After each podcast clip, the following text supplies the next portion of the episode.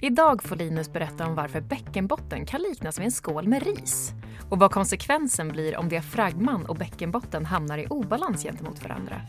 Och så tipsar jag om vad man kan göra om man har en överspänd bäckenbotten. Välkommen!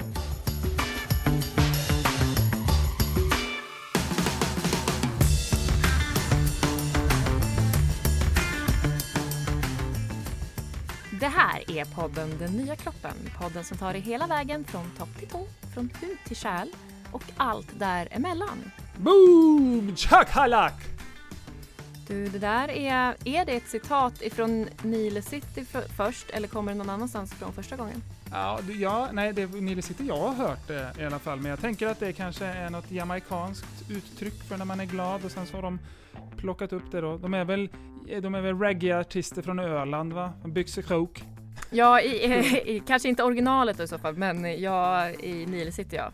Ja, i Nile Ja, City är precis. de där. Ja, det är det, ja, Ja. precis. Jamaica ligger inte på Öland, det kan vi glatt konstatera.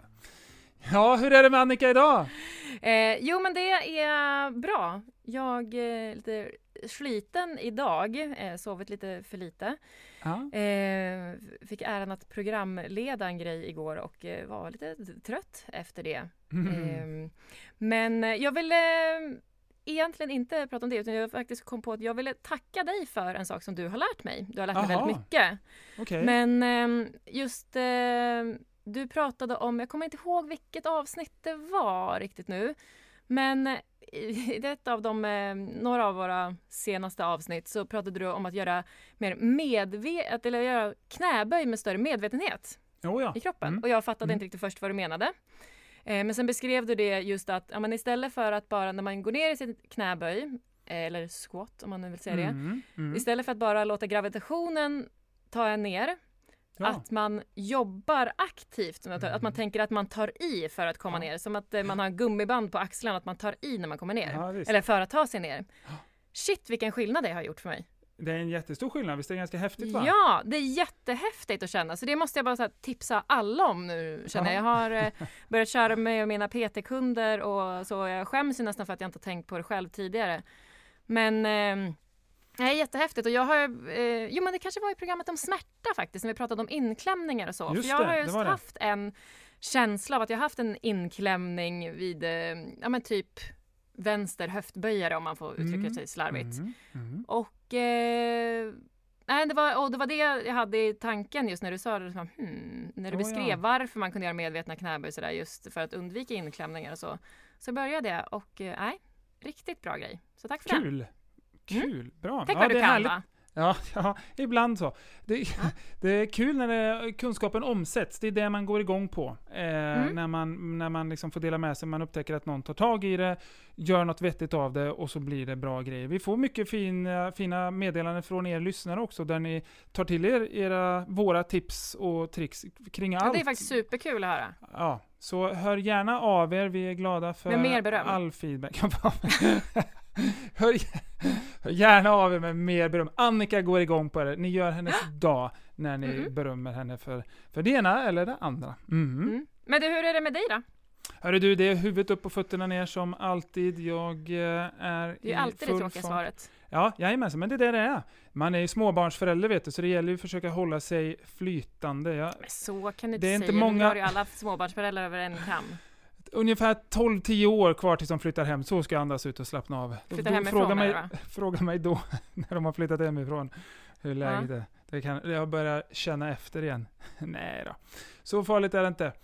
Men du, på tal om, eh, inte om små barn, men om små grupper av muskler, så Mm. ska vi Som knyta det har kommit an. barn ur. Ja, just det. Som de små barnen Ur hälften ut av världens befolkning. Ja. Nej, i och för sig alla föder inte barn. Ja. I många, I många fall så tar de den normala födelsevägen ut. Vi Mm. pratade bäckenbotten förra gången, eller förra avsnittet. Mm. Och eh, vi ska egentligen ta tag i den igen och fortsätta med den, Mm. eller hur? Ta tag i bäckenbotten, ja precis. Mm. Mm. Mm. Bokstavligt talat. Ja, nej men för att i förra avsnittet så fick jag, eh, eller mestadels var det jag som just fick förklara lite grann, ja men på ett lite enklare vis liksom hur, eh, vad bäckenbotten är för något, vart den sitter och hur man kan tänka kring den, varför det är bra att eh, eh, ha, koll på den och bli Mm. lite mer medveten om vad som sitter mellan de där bäckenhalvorna till Ja, visst. skelett. Ehm, men idag så tänkte vi då kanske gå in lite mera på hur man kan jobba med sin bäckenbotten och jag vill även höra hur du som fysioterapeut jobbar Mm. med Mhm. bäckenbotten. Så. Men innan vi kommer in på det eh, så skulle jag vilja bara först knyta an lite grann till förra avsnittet. För jag vet Mm. att du frågade ju mig bland annat då, vi kom in lite grann på liksom så hur jag jobbar med mina kunder, för du undrade ju framförallt liksom, hur, hur gör du då? För just för att det kanske kan vara lite svårt att se ett bäckenbottenpass framför Ja, sig om man säger så. Hur? Ja, och jag förklarade lite grann kring det, men jag skulle vilja lägga till att, för jag kom på i efterhand att väldigt mycket eh, handlar ju om att kunna svara på frågor faktiskt som Ah, eh, kunder har eller, eller människor har. Ehm, för att eh, ofta så får man frågor liksom så här, ah, men kan, nu känns det så här, gör jag rätt då? Eller kan du se på något sätt om jag gör rätt? Eller liksom, och, ska det vara så här? Eller och ska jag känna att det spänner Mm. här? Eller så. så väldigt mycket liksom, ja, men guidning och kunna svara på frågor faktiskt, eh, måste säga. Och eh, jag minns inte om jag sa det, men för det är en sak man kan göra som Ja. tränare är just att eh, eh, man kan, jo men jag tror jag sa det, just att man kan känna, vad ska man säga, lite ovanför ljumskarna. Eh, kan man säga. Mellan, jag, jag skulle säga, nu står jag och tittar på mig själv, förlåt om jag, nu vänder jag bort munnen från micken känner jag. Men jag skulle säga mellan eh, där man hör, känner liksom höftben, nedre delen av höftbenskammen och ljumsken liksom, där kan man ehm, kan man ibland, om man ligger ner och är helt avslappnad och sätter två fingrar där så kan man känna liksom att eh, det rör sig där när man spänner bäckenbotten. Mm, och det det. kan jag ju känna på, eh, på mina kunder och så. Men annars Ja. handlar väldigt mycket om eh, ja, att kunna besvara frågor och eh, se, ja, men vad beror den här känslan på? Och, eh, Just det. Just det. Men jag funderar, det jag funderar på det är liksom, eh, för alla bäckenbottnar är ju sannerligen inte de samma. Och Nej. alla har inte samma bakgrund och inte samma liksom, händelseförlopp och så vidare. Och det är hur man liksom skiljer dem åt. Vem är det som liksom behöver bara träna sin bäckenbotten och vem behöver faktiskt rehabilitera? Jag tänker att det är en ganska stor gråzon där. Eh, samt gänget som liksom inte behöver träna sin bäckenbotten men som av andra anledningar behöver ha en högre medvetenhet och bara stark. Alltså det, det är liksom ingenting som är trasigt, det är bara det att likt de har inte inom citationstecken då, kontakt med den, har inte insikt, förståelse vad det kan tillföra, så som vi pratade om förra avsnittet. då. Och, och eh, de som faktiskt eh, alltså har eh, någonting som är liksom, eh, har, som är, de behöver en, liksom rehabilitera den så som man kan behöva göra ibland då. Mm. Hur skiljer Då du det åt? Är det, genom Ja, liksom, är det genom samtalet eller? Ja, nej, jag tänkte bara, när du säger rehabilitera, menar du då de personer som kanske, vad ska man säga, inom situationstecken, inte bara har en försvagad bäckenbotten utan som kanske fått en skada under eller ja, efter en förlossning till exempel, om man kanske blivit felsydd eller liknande. För Mm. rehabilitera sin bäckenbotten för mig är att träna sin bäckenbotten. Så vad, vad, vad menar du? Ja, precis. Jo, nej, men jag tänker ju det att, och det kan vara väldigt många, eh, så- alltså den graden av att träna och graden av att rehabilitera. Det blir ju oftast ett, rehabilitering blir ju oftast att det är ett fokus på liksom bara området. Jag Mm. tänker när man tränar så lyfter man väl också in bäckenbotten i den andra rörelsen. Nej men det är väl, men jag tror det är väl så Mhm. jag tänker. Så tänker jag. nog. Ja. Och då skulle jag väl säga att ja, för min eh, egen del så är det bara genom samtalet som jag liksom kan skilja på det, vad, fall det är just bara att stärka, eh, stärka upp eller om, man, eh, eller om det är något som faktiskt kanske blivit skadat till exempel. Mm. Men så det, eller jag ska säga det att så jag är ju i mitt första samtal med en person så är jag noggrann med att försöka ta reda på liksom, ja, men hur det känns och vad kunden upplever så få kunden beskriva så mycket som möjligt och det kanske jag gör till och med innan vi har setts.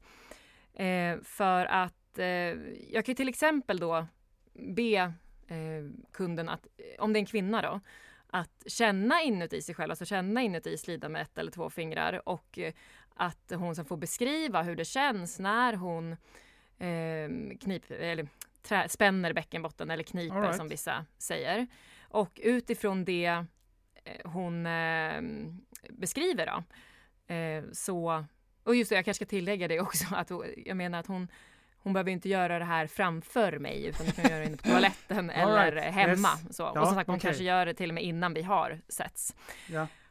Så märker jag genom samtalet utifrån det hon beskriver att aha, här är det nog något mer än eh, då en försvagad bäckenbotten. Då skulle jag nog be personen att uppsöka en gynekolog och gärna någon som kanske är specialiserad till och med på den här kvinnans problematik. Det kan ju vara liksom en Eh, just om det har med smärta att göra eller om det är efter förlossning eller om det är så att kvinnan är i klimakteriet eller om det är efter en cancerbehandling eh, till exempel. Mm -hmm. Och eh, överhuvudtaget så vill jag nog gärna att de som kommer till mig ska ha blivit undersökta av läkare eller barnmorska först. Om det just är så att man har ett problem som man har dratts med ett tag. Liksom, där, okay. Ehm, där det är, om vi säger så här inom situationstecken, inte bara är så att man har förlåt att jag säger bara, men bara för att man ska förstå, där det inte enbart är att man har gått igenom förlossning och har eh, just känner att man har, eller, eh, har fått lite försvagade muskler. Ja. Eh, så tycker jag att det är bra om man har blivit undersökt av en eh, läkare eller barnmorska just eftersom att det är eh, de som just kan ge ett, eh, utlåte, ett ordentligt utlåtande eftersom att det är de som har möjlighet att titta och känna rent fysiskt på personens bäckenbotten. Jag vet att vissa, vissa fysioterapeuter som är specialiserade gör ju det också. Ja, ja ehm, så. så är det. Men jag har inte det eftersom jag inte har den liksom specialiseringen. Så jag önskar att jag hade det för jag är väldigt nyfiken på det. Så jag har, nästan, jag har faktiskt funderat på att göra praktik eller något på en någon eh, barnmorskemottagning eller något faktiskt. Mm. Askultation. Men, så kanske det heter ja. Där ja, låg det för mig. Ja. Men ett tecken då under mitt samtal med en person eh, på att det kan vara något mer än enbart en försvagad bäckenbotten. Det kan till exempel vara smärta. Eller mm. så kan det mm. vara att man har svårt att tömma all urin när man går på toaletten eller att tömma allting ur tarmen. Okay. Eh, och så kan det till exempel bli vid olika typer av framfall. Eh, som man ju både kan få efter förlossningar eh, och, eller när man eh, kommer i klimakteriet, när det ofta, eh, eller är i klimakteriet eller efter, där bäckenbotten, när det inte är ovanligt att den liksom eh, kan tappa lite spänst och styrka. Och nu, jag vill inte skrämma upp folk med det här, utan det, men det är bara ex, eh, att så här, det här kan hända när man föder barn eller man kommer i klimakteriet. Det är verkligen inte så att liksom alla går igenom det, utan det var bara Nej. exempel Nej. på att eh, så. För det, framförallt vid förlossning, så ja, det är ju en stor utmaning för bäckenbotten. Men i de flesta fall så går det ju jättebra. Mm, mm. En annan grej är också att om man till exempel har tränat sin bäckenbotten flitigt under flera månader eller kanske ett år och ändå ja. inte märker någon förbättring. Och just att man kanske fortfarande läcker urin eller man kanske har svårt att få det skönt under sex eller svårt att få orgasm och så vidare. Då kan det också vara dags tycker jag att låta en läkare titta eh, på det här igen och känner man att man har ju redan varit hos en läkare men alltså på riktigt, alla, alla läkare är inte bra på allt. Och det som sagt var, det är inte menat att jag ska kasta skit på sjukvården, för man kan inte vara bra på allt, specialiserad på allt. Eh, men eh, då, jag skulle söka mig till en annan läkare då helt enkelt, en annan mm. gynekolog. Eh, för att man ska veta det att det är inte alla typer av problem med bäckenbotten som går att träna sig fri ifrån, utan vissa saker kanske till och med kräver operation. Och ett exempel är ju till exempel vissa förlossningsskador där muskler har gått av och man kanske inte lyckas reparera skadan helt. Då spelar det liksom ingen roll hur mycket man bäckenbottentränar eller kniptränar som en del säger. Eh, utan problemet kommer att kvarstå ändå. För musklerna har liksom inte blivit sammankopplade som de ska. Så känner man att, ja men 17, jag har kniptränat ett år nu här och det blir ju ingen skillnad. Ja, men då tycker jag att man ska få en second opinion av ytterligare en läkare. Sen tänkte jag även på, du sa den här eh, gruppen du eh, nämnde sist där också, när man behöver en större medvetenhet kanske kring sin bäckenbotten. Mm. Eh, tänker du då, då på kanske de som liksom är ehm, eh, över, alltså att man är väldigt spänd och så eller? Eh, ja, precis. Vilka... Så är det nog. Liksom. Ja, åt båda håll va. Att den som, alltså inte inom citationstecken har en kontakt och den som har kanske du vet, förstått att oh, wow, det är så bra att träna bäckenbotten, så de har mm. fått lite för mycket kontakt. Ja, de har läst ah, Aftonbladets mm. bilaga 35 mm. gånger och spänner så att de liksom inte vet ah, de ska ta vägen. Så får, ah. kan de inte slappna av bara för det. Mm. Nej, och det, det, är faktiskt bra att du tar upp det, för det är många, det blir ibland just den missuppfattningen hos många att eh, ja, men jag har hört att man ska träna bäckenbotten och så går folk runt och spänner hela tiden. Eh, till exempel så var det ju inne ett tag, eller det är fortfarande, eller inne men många tänkte länge att man eh, skulle köpa såna här geisha-kulor, alltså lösa kulor, så som, ja, typ lika stora som barns spelkulor. Kulor. Eh, och så har de lite tyngd i sig och att man då skulle eh, föra in dem i slidan och så skulle man gå runt och hålla inne de här. Men grejen blir ju då med sådana att det blir ganska oeffektivt för då Ja, dels är ju slidan veckad inuti så de kan lika gärna lägga ett veck och sen ligger de där och så blir det inte så Mhm. liksom Ja eh, Man behöver inte vara så aktiv liksom. Men sen så är det ju också om de inte lägger sig i ett veck då måste du ju gå runt och knipa hela tiden eller spänna bäckenbotten hela tiden. Och då är ju risken istället just att man blir överspänd. Just och, eh, eh, eller vi ska kanske inte använda geisha-kulor men just har tänkt att, ja, hört att man ska spänna bäckenbotten och då gå runt och spänner hela tiden. Och att bli överspänd, det vill ingen bli kan jag säga i bäckenbotten för det kan ge väldiga eh, smärtproblem och så. Men faktiskt så är det så att även om man har en överspänd bäckenbotten så kan det ju i alla fall så småningom kanske vara bra att ändå liksom börja knipträna lite lätt. För att det finns en missuppfattning här att eh, många kanske tänker att liksom, om jag, är för, jag är för stark i bäckenbotten. Men grejen är ju att att vara spänd i muskler är ju inte detsamma som att vara stark eller kunna utveckla styrka. Så för till exempel, en, en jämförelse är till exempel axlarna. Du säger ju inte per automatik till någon som har spända axlar att den har väldigt starka axlar. Nej, nej. Ska man inte göra. Ehm, Nej, Ehm, för det är så just för att en muskel ska kunna liksom utveckla styrka, eller för att man ska uppleva sig själv som stark i alla fall, så måste du ju kunna slappna av också. Ja. Eh, så för att det går och spänner hela tiden, då, liksom, då har inte ja, muskeln någon, eh, är den redan ihopspänd om man säger så, då kan den ju inte spänna sig mer, liksom, så den kan liksom inte utveckla eller utnyttja någon Nej, precis. någon styrka direkt. Och som sagt det finns ju flera sätt att eh, trä, öva på det här, just att kunna slappna av i sin bäckenbotten. Och eh, jag tror att du kan komma in på det lite mer senare, vi ska prata om just eh, synken mellan eh, diafragman och bäckenbotten. Mm. För det är ju någonting, man kan jobba väldigt mycket med andningen här eh, och så för att lyckas slappna av i bäckenbotten. Och det, ja, men det är mycket medvetenhet liksom kring eh, avslappning och medvetenhet som man måste komma till. Och sen så småningom så kan det också vara bra att börja med lite lätta knipövningar för att dels kunna känna kontrasten eh, från att spänna bäckenbotten till att slappna av i den. Plus att det också är så att när vi tränar muskler så ökar vi blodgenomströmningen i den muskulaturen.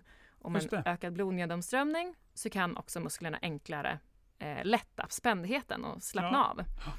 Ehm, så att, eh, men sagt, man, jag tycker inte man, är man väldigt spänd så är det klart att man inte ska börja med, oh, nu ska jag börja med styrkeknip liksom. Nej, verkligen inte, utan först medvetenheten, avslappning, men sen så att man börjar liksom pö om pö efter ett tag Mm. väva in där med, Mm. med eh, att träna också. Och en sista grej jag vill säga är att om man har, eh, eftersom jag brinner för det här just för att hjälpa kvinnor som har smärtproblematik, Ja, Ehm, så en sista grej just för om man har en väldigt spänd bäckenbotten och man upplever mycket smärta. Det som kan hjälpa att mjuka upp musklerna är ju så kallade vaginalstavar. Det har visat sig vara väldigt effektivt i vissa fall.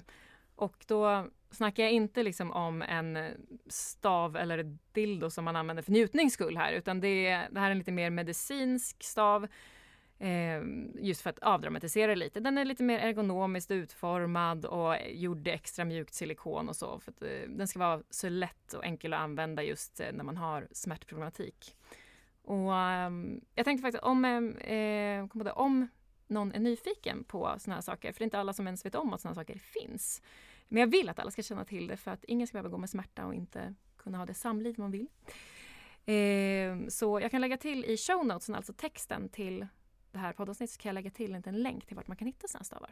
perfekt. Eller så Bra kontaktar ni mig bara på Annika Kitz på Instagram. Yes. Men du, nu Mm. över till dig här. Eh, nu vill jag höra lite mer om ditt arbete med bäckenbotten. Det är inte Mm. helt eh, ovanligt att en del fysioterapeuter nördar in på bäckenbotten och skaffar sig specialkunskap om det här. Mm. Men jag har dock förstått, vilket förvånade mig mycket, att det inte ingår i fysioterapeuternas grundutbildning att ja, lära sig särskilt mycket om bäckenbotten. Mm.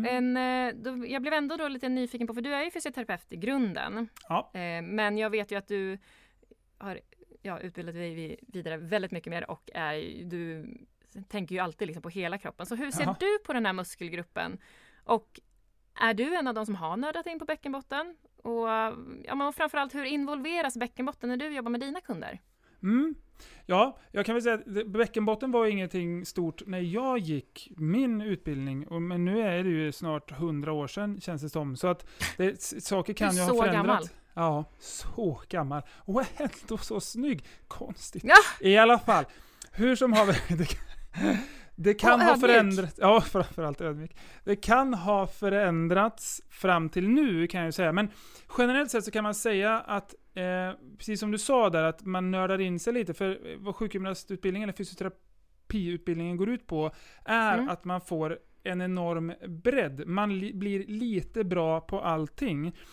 Mm. Och sen när man kommer ut i arbetslivet så specialiserar man och så blir man fruktansvärt bra på en sak. Alltså det är nästan lite som en läkare, du vet. De är så här öron, näsa, hals eller knä eller du vet, alltså så, eh, bara hormoner, du vet, man, man siktar in sig på någonting mm. då. Och då finns det eh, fysioterapeuter då som med stor sannolikhet på något sätt hamnar inom någon typ av gynekologisk liksom, verksamhet och där då spetsar sig. Men jag tror att det är väldigt få polykliniska, det vill säga sjukgymnaster du vet som, du, som, som jobbar bara så här nere på stan och har ett hål i väggen när man kommer in och säger hej jag har ont i knät. De, de jobbar nog inte riktigt lika mycket. Det finns garanterat sådana också men det är nog mer ovanligt. Mm. Men du då? Och, ja, jag då? Mm, jag eh, jobbar också jättemycket med bäckenbottnar, mest hela tiden. Eh, mm. Men inte på det specifika sättet så som du gör, där du låter bäckenbotten vara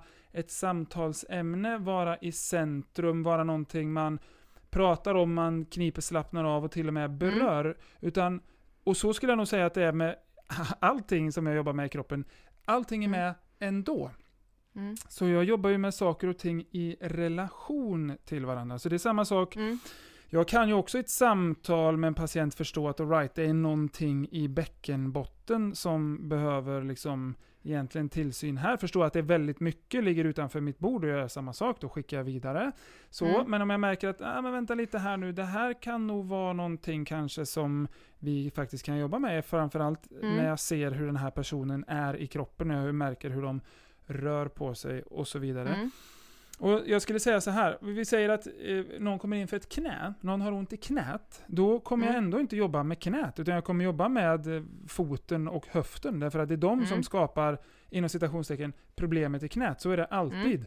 Oavsett om det är en sprucken menisk, ett avslitet korsband, så ja, skadan är i knät, men jag är mm. ingen kirurg, utan det handlar om att skapa den optimala miljön. Samma ja. sak för en bäckenbotten. Så kommer mm. någon och påvisar eller förklarar problematik då med en bäckenbotten så ser jag till att skapa Då går en... du på foten och... Jaha, jaha, det skulle Ja, gud ja, foten kommer vara med också. Foten skapar en, en enorm betydelse för mm. just bäckenbottens balans eh, sådär i, i det hela när man ser kroppen som liksom ett system, som en eh, ett, ett rörligt organ. Mm. Sådär, mm. Eh, mm. Så, så är bäckenbotten en väldigt viktig instans som hon, han, hur vi nu vill, den, mm. flyter liksom med in i, i, i, i bäckenet väldigt mycket då. Så att jag kan prata jättemycket om bäcken med en patient och då på något sätt så eh, åker bäckenbotten med och blir liksom inskriven. Framförallt när det är kvinnor då, så pratar man också om skillnaden i liksom att hur balansen i bäcken också är beroende av, kan man göra, bäckenbottens då möjligheter också, om födelsekanalen. Jag frågar ofta då om födslar, det har jättestor betydelse eh, mm. eh, sådär, när man jobbar framförallt för personer som kommer ont i ryggen då, så är det mm. väldigt intressant om man är kvinna och man har fött barn och sen så hela historien efter det. Det ger väldigt mm. mycket ledtrådar då, som kan leda fram. Mm. Men jag, jag vill, jag, ja, jag, jag förstår delvis eh, hur du jobbar, men det är fortfarande Aha. väldigt stora drag här. Ja, det är det. Eh, så jag, skulle, jag vill veta lite grann hur den här terapin eller hjälpen ser ut rent praktiskt när du jobbar. Mm. Om du skulle beskriva mm. vad du och patienten gör i mm. undersökningsrummet. Ja, ja.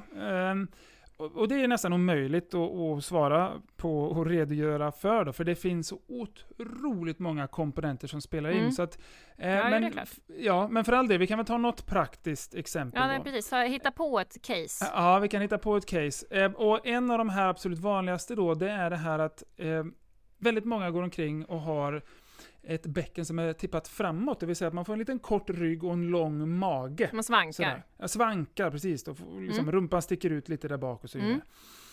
Vad som händer då, då säger man att bäckenet har tippat framåt. Och om Mm. man tänker sig att bäckenbotten är som en botten av en skål i vårt Mm. bäcken då, så Mm. kommer ju då den här bäckenbotten, den här skålens botten då, följa med bäckenet och om man tänker sig att den har en riktning så kommer den då Mm. peka uppåt och framåt liksom. Vad menar du med tippar. uppåt då? Nej men bäckenbotten har ju alltid en bäckenbotten för liksom, mig pekar ner, ner, för mig blir det ba, neråt bakåt. mm, Det beror på hur man ser kraften.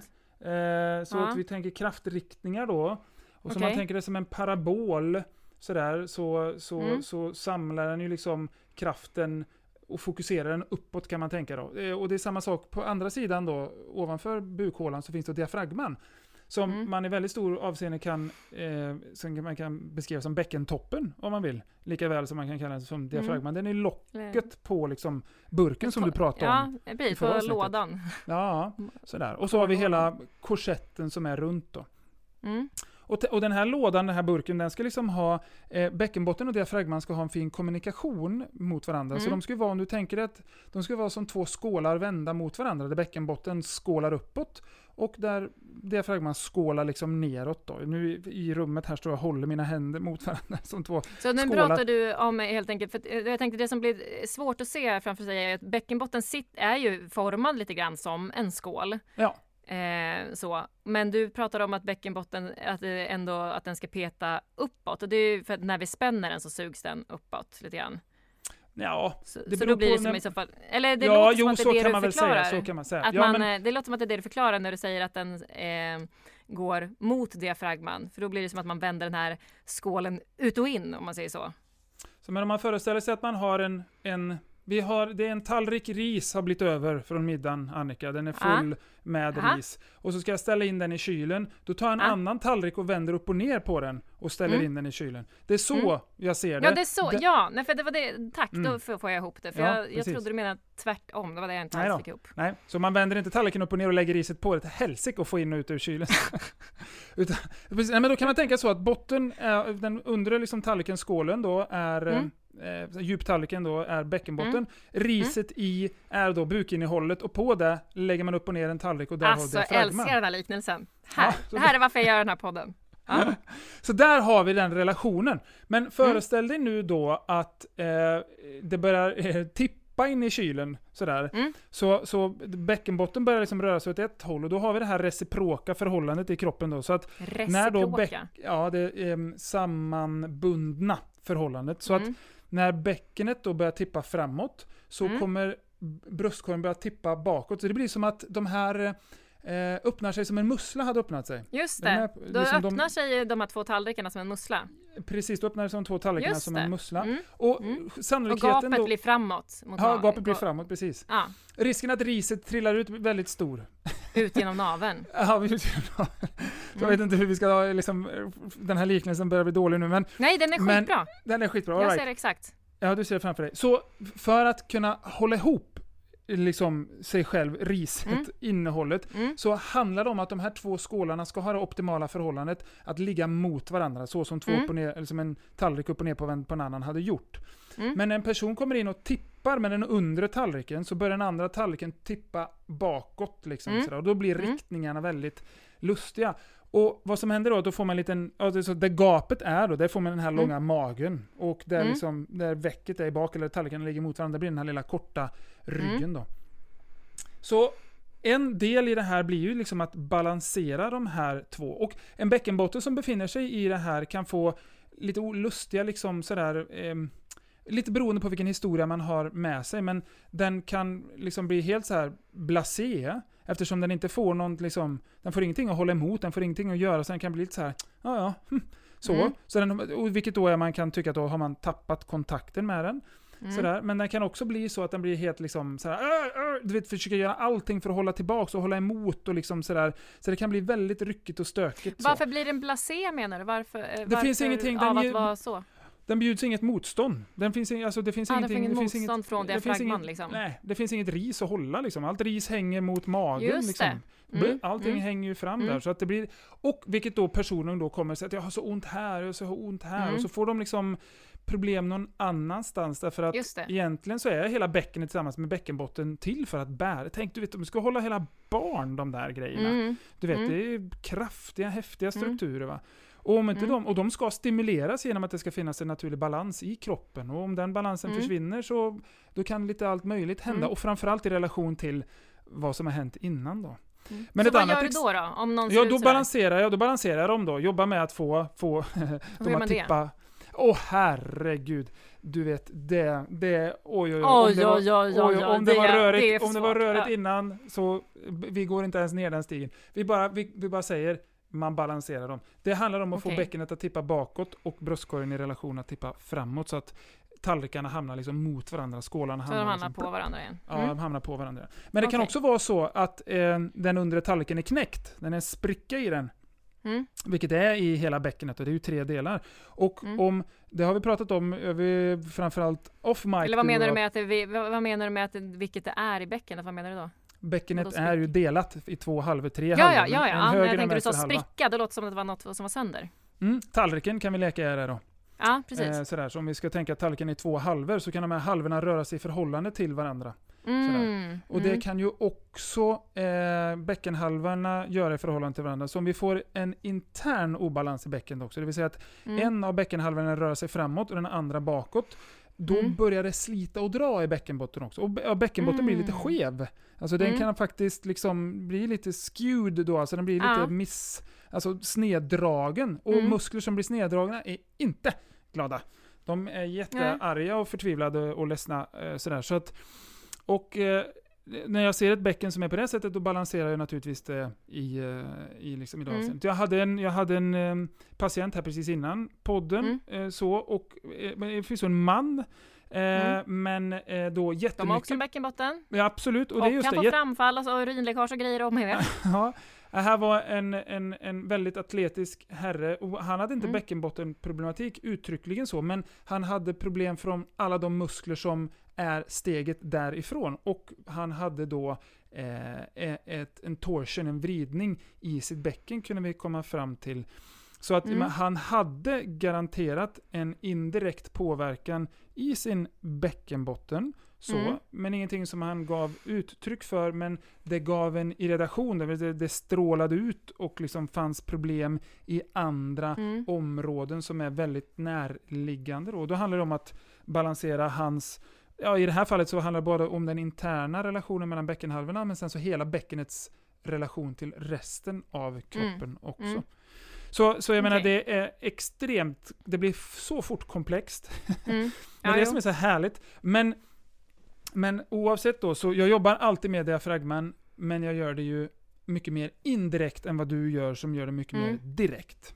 Men då blir jag lite nyfiken på, tycker du att det är ett felaktigt sätt att jobba på så som jag jobbar? För jag vet, du vill ju gärna liksom, ja, men involvera hela kroppen, det vill jag Ja. med. Mm. Men i vissa fall kan jag tycka att det är värt att först gå in på problemområdet. Eh, att man måste göra det för att sen liksom kunna väva in hela kroppen.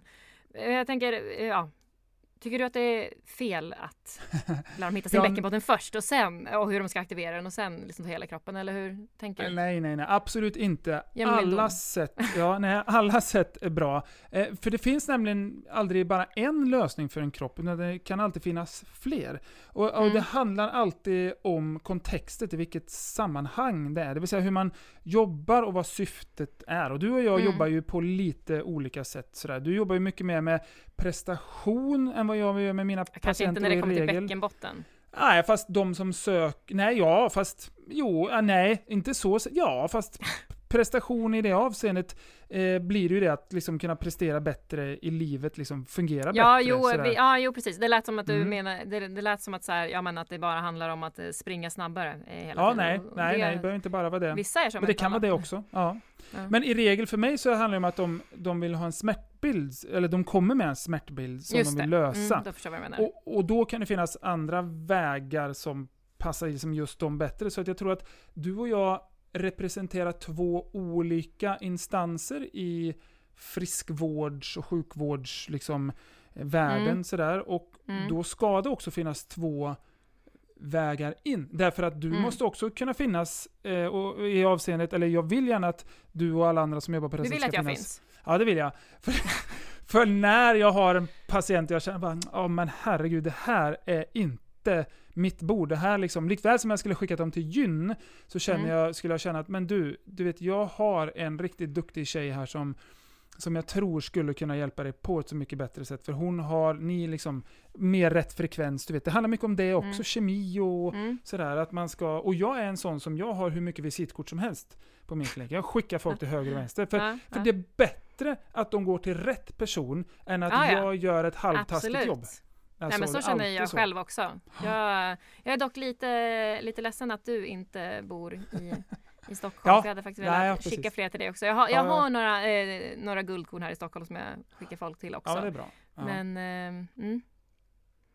men du, eh, vi har ju varit inne på det här nu just hur eh, Ja men hur eh, hela buken, liksom, bukområdet, buken är så otroligt fult ord tycker jag, men ja, för att folk ska, hela bukområdet, hur det samarbetar. ja.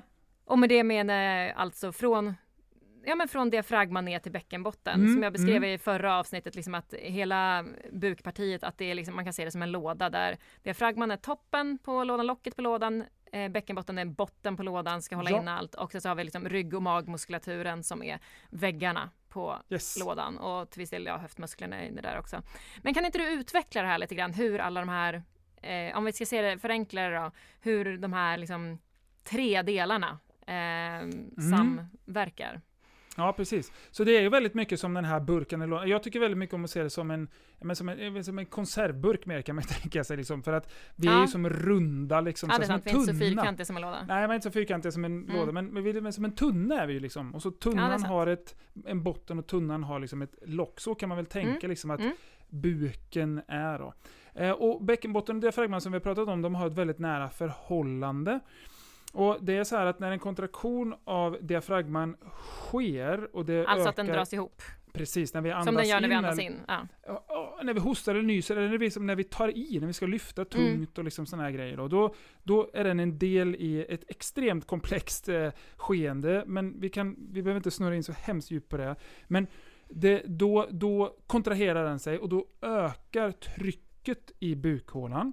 Mm. Och för då att man inte då ska kissa på sig, sådär, Mm. eh, så, eller på annat sätt läcka, så måste ju då bäckenbotten svara mot det här trycket och Mm. dra ihop sig. Vilket den inte gör då när vi går på toaletten. För då ska den nu slappna av och släppa Mm. ut det som vi vill ska komma ut. Samma sak Precis. när man föder barn. Det är liksom hela den grejen då.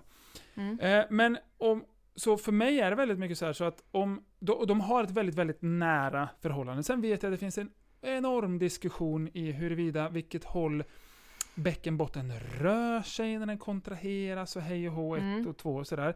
Vi, Mm. vi, vi behöver inte prata riktningar och sådär, så förvirrande. Framförallt så är Mm. ju bäckenbotten ett sammelsurium av muskler och vävar som går åt alla håll och kanter. Det går inte bara uppåt och neråt eller till höger och vänster, det går åt alla håll. Framåt, bakåt, Mm. uppåt, neråt, kors och tvärs och hej och hå. Det sker en kontraktion för att stänga de här två eller tre stycken liksom inträdena i, mot bäckenbotten. Då.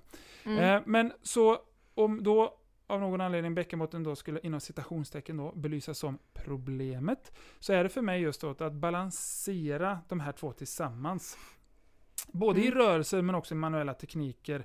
Sådär. Så i min praktik eh, eh, liksom är det A och O att skapa en interaktion mellan både bäckenbotten och diafragman då, om det är det här området som är eh, inom, återigen inom citationstecken, upplevda problemet. Sådär. För att Mm. när man har fått till det här mer optimala förhållandet så är det som för bäckenbotten, som för alla andra instanser, vävar, leder, vad det än kan tänkas vara. När de har hamnat i ett optimalt och ett energieffektivt förhållande så som det Förhållande till Inom- varandra. ja. citationstecken ja, som det är tänkt, då, Mm. då börjar de stärka sig själva. För en människa är inte i grunden svag. En, en människa som utan problem som kan röra sig är genuint stark. Framförallt när man är stimulerad av rörelse och rör mycket på sig. Titta bara på liksom fullt friska barn. Sådär. De, Mm. de liksom blir ju stärkta av sin rörelse för allting Mm. Är optimalt. Sen så kommer Mm. livet indundrande där någonstans Skolan kommer skulle jag säga. Skolan kommer. Fotbollen skulle jag säga.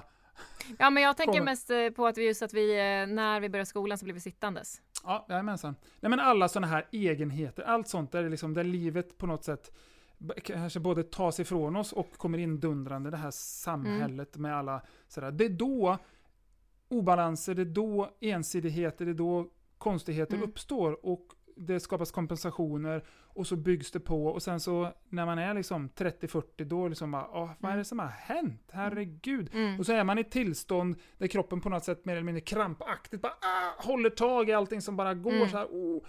Men min idé är då, kan vi gå tillbaks mot det mer optimala, börja balansera saker mot varandra. Då kan det vara en fot och en höft, det kan vara en bäckenbotten och diafragma. Det spelar ingen roll. Alla de här Mm. relationerna, hitta det mer energieffektiva, då kan kroppen Mm. återigen börja stärka sig själv. Och, men allting, det finns alltid undantag för allting, Ja. men grunden, i grunden är det så.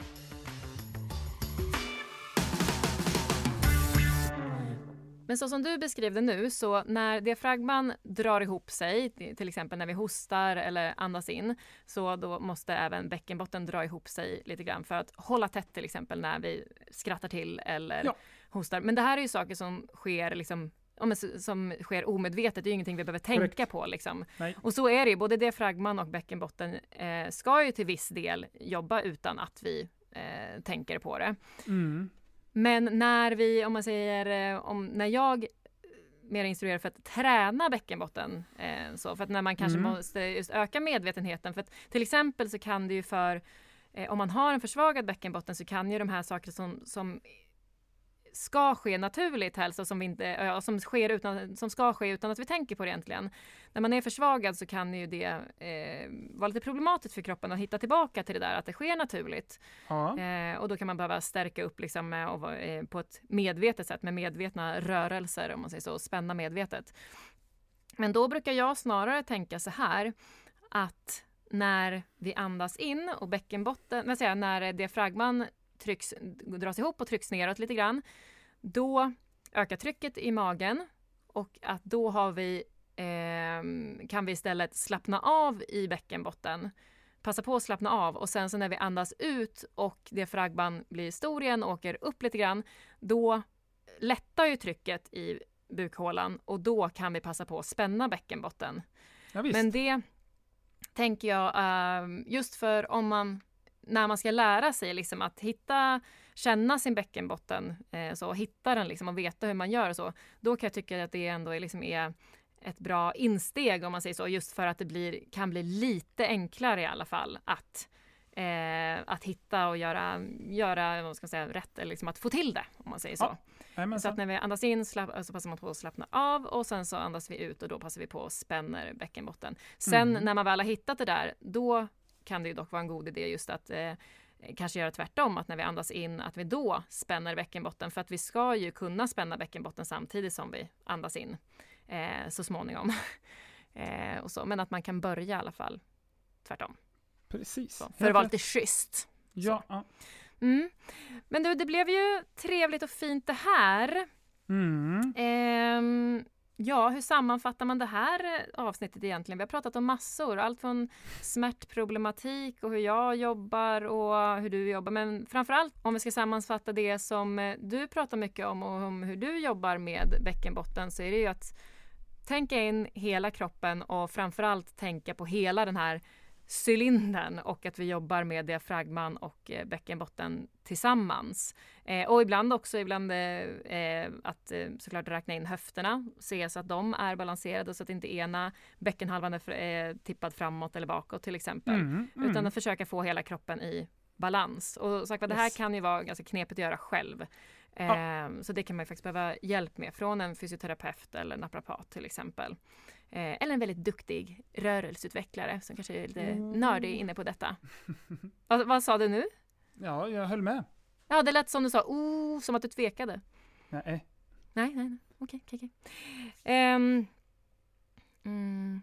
Får jag passa på att göra lite reklam för mig själv? Det får man väl i sin egen podd? Det tycker jag. Ja. Då vill jag bara säga att jag har två platser kvar i min lunchintervallgrupp som jag tänkte dra igång här nu under våren. För att jag, vet, hör och häpna, jag har kommit tillbaka träningsmässigt och det är så jädra skönt. Ska jag säga. Gött! Ja, ja, och framförallt så har jag märkt vad just intervallträning har gett för mig när jag har suttit inne och jobbat ah. framför datorn jäklar vad, det är verkligen det absolut bästa för mig då att spring, sticka ut och springa och springa just intervaller och få upp flåset ordentligt. Jag blir så mycket lugnare, skönare efteråt och känner mig stark. Så det, jag tänkte att det, här, det kan inte bara vara jag som känner så av intervallträning faktiskt. Så att eh, därför så ja, ska jag dra igång en lunch löpgrupp och det är sagt minigrupper så jag har max sex personer så att jag ska hinna titta på alla.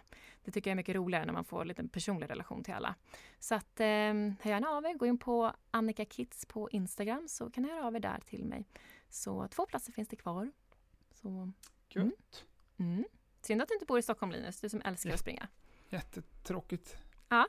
Men du, ehm, vi ska ju såklart, eh, vi har pratat mycket nu om eh, bäckenbotten och gravida kvinnor och kvinnor som har varit gravida och så. Och eh, med bäckenbotten, ja, det är som sagt det här gäller ju män också. Det blir, bara väldigt lätt att man halkar in mycket på kvinnor eftersom att, eh, det ofta i större större utsträckning är de som kan ha en del problem med bäckenbotten. Men det mm. leder oss in på att vi, vi kommer ju göra ett avsnitt om såklart eh, den gravida kroppen och den postgravida kroppen, alltså eh, mm. ja, en kropp som har varit gravid. Det ska vi självklart eh, göra framöver. Men nästa vecka, vad ska vi nörda in oss på då? Ska vi ta kanske något mera eh, konkret ämne då igen för att få lite dynamik här i podden? Ja, men varför inte ta något sådär konkret? Jag tyckte du precis sa det. Vi pratar väl om uh -huh. intervallträning då nästa gång? Ja! Det blir skitbra!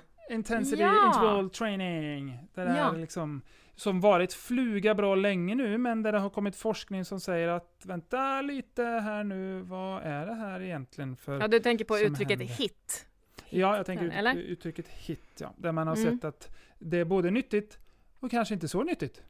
Mm. Mm mm. Ja, men det blir bra. Det, är, sånt gillar jag när man... Eh, ja. För att, eh, jag tycker inte om när man bara går på den eh, inom situationstecken forskningen som kvällstidningsrubrikerna kommer med. Nej, precis. Så att, eh, nej, om vi kan vända och vrida på det och ge flera sidor så det tycker jag skulle vara jättekul. Så tar vi reda på vem han Isumu Tabata var också för kille.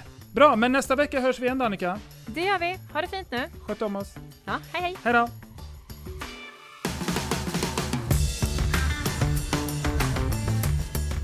Har du en fråga till oss eller ett tips på något ämne som du tycker att vi borde ta upp i podden så hör jättegärna av dig till oss. Du gör det enklast via Instagram och ni hittar Linus om ni söker på Soma by Linus och ni hittar mig, Annika, om ni söker på Kids and Tell. Eller så gör ni ett besök på vår hemsida dennyaKroppen.se och fyller i formuläret där. Och vill ni veta mer om olika rörelser som vi pratar om i podden så besök gärna vår samarbetspartner yogobi.com där hittar ni både somaklasser och workshops med Linus. Och Yogobi har även ett jättebibliotek med videos där andra tränare instruerar om allt från styrketräning till meditation. Så yogobi.com. Kolla in det så hörs vi nästa vecka. Ha det fint tills dess!